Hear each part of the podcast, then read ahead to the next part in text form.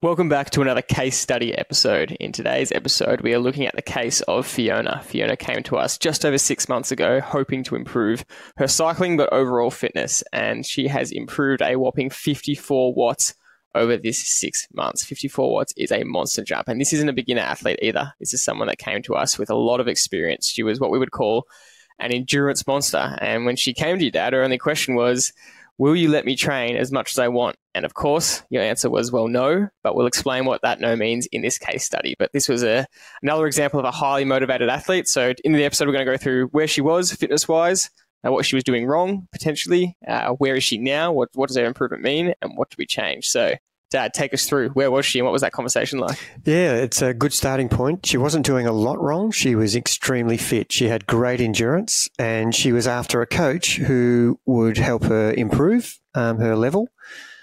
The thing was, she wanted a coach who wasn't going to change anything about her training. And so we had a great conversation at the start, and we almost had to um, agree to disagree that uh, I would let her do some of her endurance training as long as she could uh, match the high intensity sessions that I was about to give her, and and that was an interesting um, scenario because you know it's important that I don't have a dictatorship as a coach.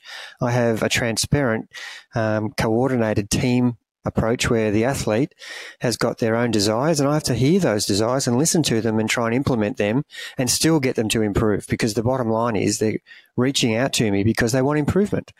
And if someone's reaching out and they want improvement and they don't want to change anything about their program, then I've got a real battle on my hands. So the word, I guess, is compromise. And there's certain things, there's a certain point where as a coach, you're just not willing to compromise. And you've had plenty of those conversations before where you just say, I can't be the coach for you because I'm not willing to go that far. But this was a great example of where you were both willing to come to the table and say, well, I'm willing to compromise here. Like you just said, you know, we make a deal about, you know, the sessions I need you to commit to, and then I'll let you do a bit of, bit more of the endurance stuff that you love. So let's go through specifically the first point. Where exactly was she? As we said, she was super fit background, endurance monster. She's done Ironman before. Her goal was to uh, do another Ironman. She's done plenty of ultras. Um, 310 to 315 about that about that range marathon runner, which is unbelievable running as a marathon runner. Um, but she, as you said, she was just probably doing way too much volume uh, in terms of endurance for the goal she had. Uh, and we're talking, you know, on the weekend potentially six to eight plus hours of endurance riding um, plus potentially two to three hours of endurance running. So uh, really good endurance fitness, but um, that kind of had kept her being the same athlete for you know the last 10, 15, 20 years. And uh, just like a lot of endurance monsters, uh, they stay at the same level a long time. And she wanted to see if we could help her improve. Yeah, and make no mistake about it, she was a, a really uh, uh, fit and talented athlete. And when she came to us, that that was that was really clear to me. Um, she had she had all the numbers on the board. Um, she'd been very successful in ultra distance running, um, winning races, and she had done you know in her in her past life, as she said, uh, she'd done a lot of Ironman and and and was very competitive. But she had maintained a fitness level that was really good, but she wanted improvement and that's where she reached out to us. And and for me to uh, agree to do that uh, that uh, you know that request would would mean change. And and that's a hard thing to do when someone has been doing something for 20 years. Um, yes, they want to improve, but they don't want to change anything because they're so used to the routine. And, and, and that's a challenge for both the athlete and for the coach. And, and I found that uh, really challenging uh, right from the outset, outset. And, and I made no bones about it. I said, look, you know, I want this certain, certain high intensity sessions that I think you need to implement into your program will give you instant, instant change, but, but this will cause way more fatigue to you and you may have to compromise on the amount of time you're spending with endurance. And, and she agreed. And, and one of the stipulations was if you can't match the ranges in the power zones that we're asking you to in the high intensity sessions, then you have to reduce the amount of time you spend extra on top of the training session I'm giving you. And so we, we came to that compromise. And, and to her credit, she absolutely put her head down and nailed almost all the zones I asked her. And uh, she started from uh, and not so high a base as a as a rider. She was more a runner. Um, so so you know her her riding definitely uh, got the spark it needed. and and so did her swimming and running. For that case, she hadn't swum for for years, but um, but you know, once we started uh, really implementing her intensity on the bike, that was giving her a lot of cardiovascular uh, improvement, which was going across to her swimming and her riding. Um, and you know, and and really that worked a treat because we were getting getting her to work and and really get to a high level of, of intense training um, on the bike, which was minimising the risk of injury, which she had had experience of over the years. So so that was exciting, and she agreed to that, and and instantly over you know the first four weeks we went from um, you know I think we improved 15 watts straight away in four weeks, and that that progressed every month um, to between you know eight and 15 watts every month improvement over four or five months, and to a point where you know if you look back from week one to to where she is now, it's 50, 50 plus watts. So, so it's it's it's an absolute no brainer. Now she she actually got trust in the process once she started to see improvement, and that was that was really good from a coach and athlete perspective and working together. And and I'm having to convince her in the start that this will work, and she's not really believing that because she's done it a certain way her whole life. And and she, to her credit, she absolutely gave it everything. And and then after the first testing week, it was like, far out, you're right, it does work. And I, I knew it would, but I just had to see it for myself. And and instantly we we we gained more confidence in each other, and it was a, it's been a really great journey and and she's someone I really enjoy coaching because she is super motivated to improve and and she does everything plus extras. And sometimes the motivated athlete is really hard to coach because they're going way too beyond where you want as compared to the unmotivated athlete who you're trying to get to train. I'm trying to get Fee to to reduce her volume because it's not necessarily throwing a lot of volume at something is going to give you the benefit. Um, sometimes you know less is better. Um, and and I think that's that's the next point. Yeah, I really love that example. It's such a key change that was made. But you just said, well, my um, my rule almost, or the agreement we have to come to, is that you have to hit my midweek sessions properly and in the ranges. And if you're not hitting them, like you said, it means you're too fatigued. It means you're doing too much volume somewhere else. And so we need to reduce that volume so that you can hit them. I think that can't be understated. Um, and that's just, that was a product of, you know, a real lack of intensity in a, in a weekly training. It was just a lot of zone two work. You know, if we talk about the 80 20 rule, it was probably 99% zone two and 1% high intensity. And so the variation in training was, was kind of non-existent. So I want to just clearly lay out where she is now, and then we'll go through exactly you know some more steps about how she got there and, and what you guys did as uh, as a coach athlete team. Because yeah, it was a 54 watt FTP improvement, um, which is pretty crazy considering there was a bit of doubt at the start as to whether you could improve at all, having you know such good fitness experience. Um, but we want to know what does that mean because that's an FTP test result, you know. But what does that actually mean for real world cycling? So take us through kind of how, that's improved our cycling uh, out on the road and that experience in the real world. Yeah, and you're right. Um, improving your watts in a specific test is only one measurement. Um, and as we've spoken on our podcast many times, um, you get a really good indication when you're with your local bunch um, or you've got some Strava um, segments that you regularly do, or you've got a loop that you're, and all of a sudden now you're hitting better better times on that Strava segment. Uh, the loop that you do used to take you an hour and a half, now takes you one hour twenty five.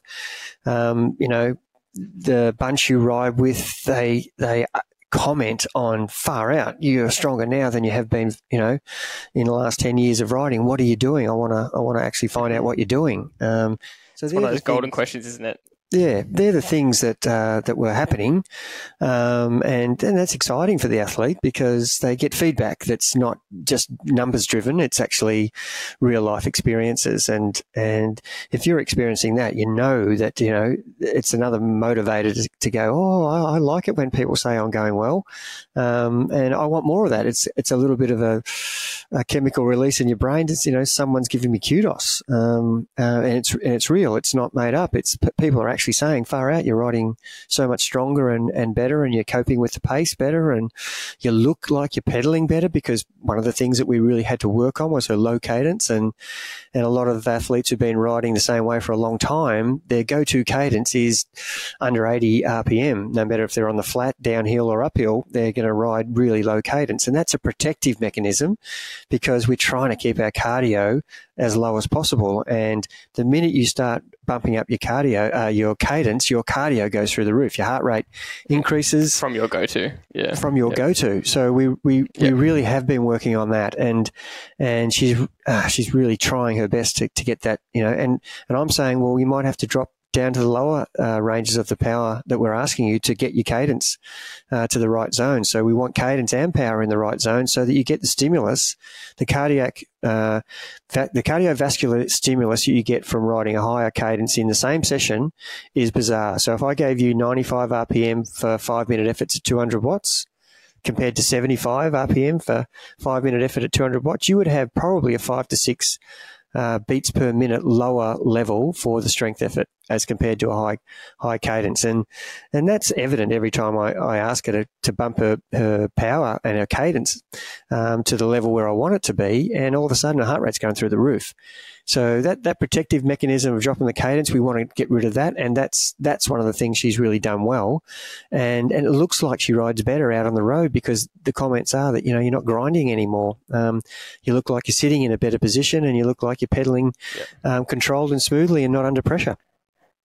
Yeah, and we won't go into the cadence rabbit hole because it's a whole Pandora's box, and there's you know plenty of evidence to suggest that your go-to cadence is probably the one you're most efficient at and most economical at. But you know, as coaches, we definitely don't want, you know, we, we want people to have the option of how they can ride and, um, you know, and have the ability to ride at 80, 85, 90, 95 plus cadence and not be stuck below 70 because that's all they can do. But anyway, that's a whole other issue. Um, I think before we go into the, the last parts of kind of some key changes we made, um, which just has to be mentioned that her swim, in, in all this training, her swim has come down from 220 pace to 202 pace, so almost 20 seconds per 100, which is monstrous. And that's just down to a lot of commitment to the swim training. And her run has come down by one to two minutes over um, a 10k and half marathon PB as well, but she has had some some running issues. So, um, but I just don't think they could be shirked at. You know, this is a massive cycling improvement that we're focusing on, but the swim and run has come down, which is awesome. So you mentioned that one of the key changes was the midweek sessions, and you really just hit it with some intensity, right? Yeah. So uh, we know from all of the uh, training that we've given to our athletes over, you know, years and years of doing this, that the minute you start to give VO2 and threshold work, um, above zone two um, and just riding in that 75 to 90% zone where it's hard all the time. Um, keep the keep the numbers below zone two and then and then hit the athlete with some VO2 stuff above 110% of their threshold and some threshold work and you will get instantaneous improvement. And and that was that was what happened. We we we gave her that for the first 12 weeks. It was super high intensity VO2 work where she's really being stressed and and um, you know it was hard for her and in the beginning she had to reduce her volume because she was pretty tired from those 2 mm-hmm. midweek sessions that were yep. that were really taxing her and you know uh, an example of how well she's coping now with the load is she's able to add more volume to those to those high intensity days. Um, and and you know we've had to come to an agreement, do more volume, but it has to be in zone one or two, and not add any more high intensity work to that high intensity session already. Yeah, and I, I love the anecdote uh, that um, she told you about her conversation with her physio, where her physio kind of said to her, "I don't know who the new coach is, but you must have some sort of influence because I've been trying to get you to stop doing so much volume for a long time and have failed. Um, and now, you know, with this new system, you've you've finally agreed to back off. But I think that is a testament to um, her willingness to trust the process, which is a really big thing for athletes. They really have to dig deep and, and mentally kind of let go a bit of, the, of a bit of that control, which can be scary. Um, and it's also about teamwork. You know, the athlete listening to the coach, but the coach listening to the athlete as well. And I think that's the final point we want to make. And can you summarize that for, for me about how how important that is? Yeah, and and that trust thing uh, between between uh, the the partnership that you have, and it is a partnership, not a dictatorship. And and you know the athlete has to give communication back about how they're coping and how they're feeling, and what their what their desires are, what their outcomes are. And if the coach is not listening, then uh, the, the, athlete's going to be unhappy, and the coach is going to be wondering why they're not improving. So to to get that uh, trust um, in the process, trust in in what the coach is doing uh, change not for the sake of change, but change for for the right things to happen.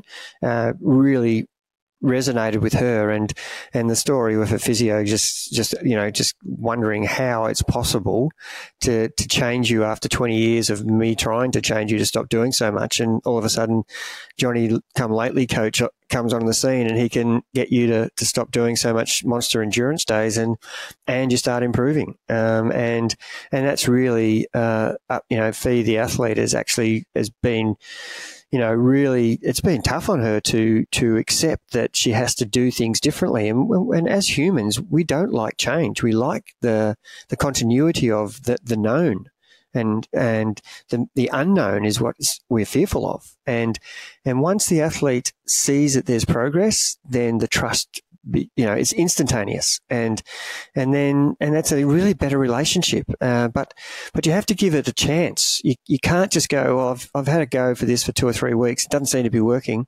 That's not how it works you need to give something you know i'm the same if i've if i've bought a brand new bed and and after the first four or five nights it still doesn't feel like it's it's perfect for me, I've got to trust that you know the, the bed I selected is is going to be suitable to me down the track, and and eventually it will be, um, as long as you give it a chance. And and this is what I'm always on about with most people is um, you can't tell whether something's working if you don't trust it and embrace it 100 percent. And if you do it 50% and then say it's not working, we didn't actually give it a go. So, yeah. so these are the things that and, she's done re- very well. Um, she has, to her credit, it would have been hard for her because she's done this for so long. Yeah, yeah, and and also that's why testing is so important and why, why we're so adamant about it because we're not just saying blindly trust us and see what happens. You know, we're saying we're saying trust us and then we'll test it and we'll show you the improvement. And when you see a 15 watt improvement in the first FTP test, then you start to get some belief. And then when you keep seeing improvement, then the proof's in the pudding. So that's a great way to finish a big congratulations to Fee um, on some great training, some great consistency and dedication to the program to get a monstrous improvement in this. And we can't wait to see how she keeps going. But it has to be said that, yeah, as always, she's the one doing the work. Um, so it's another great athlete improvement. And we're, we're um, stoked and excited to, to keep bringing you these case studies because we think they're really important to keep teaching you lessons about how you could apply these to your own training and, and see yourself improve. So that's it for this episode, and we'll see you on the next one.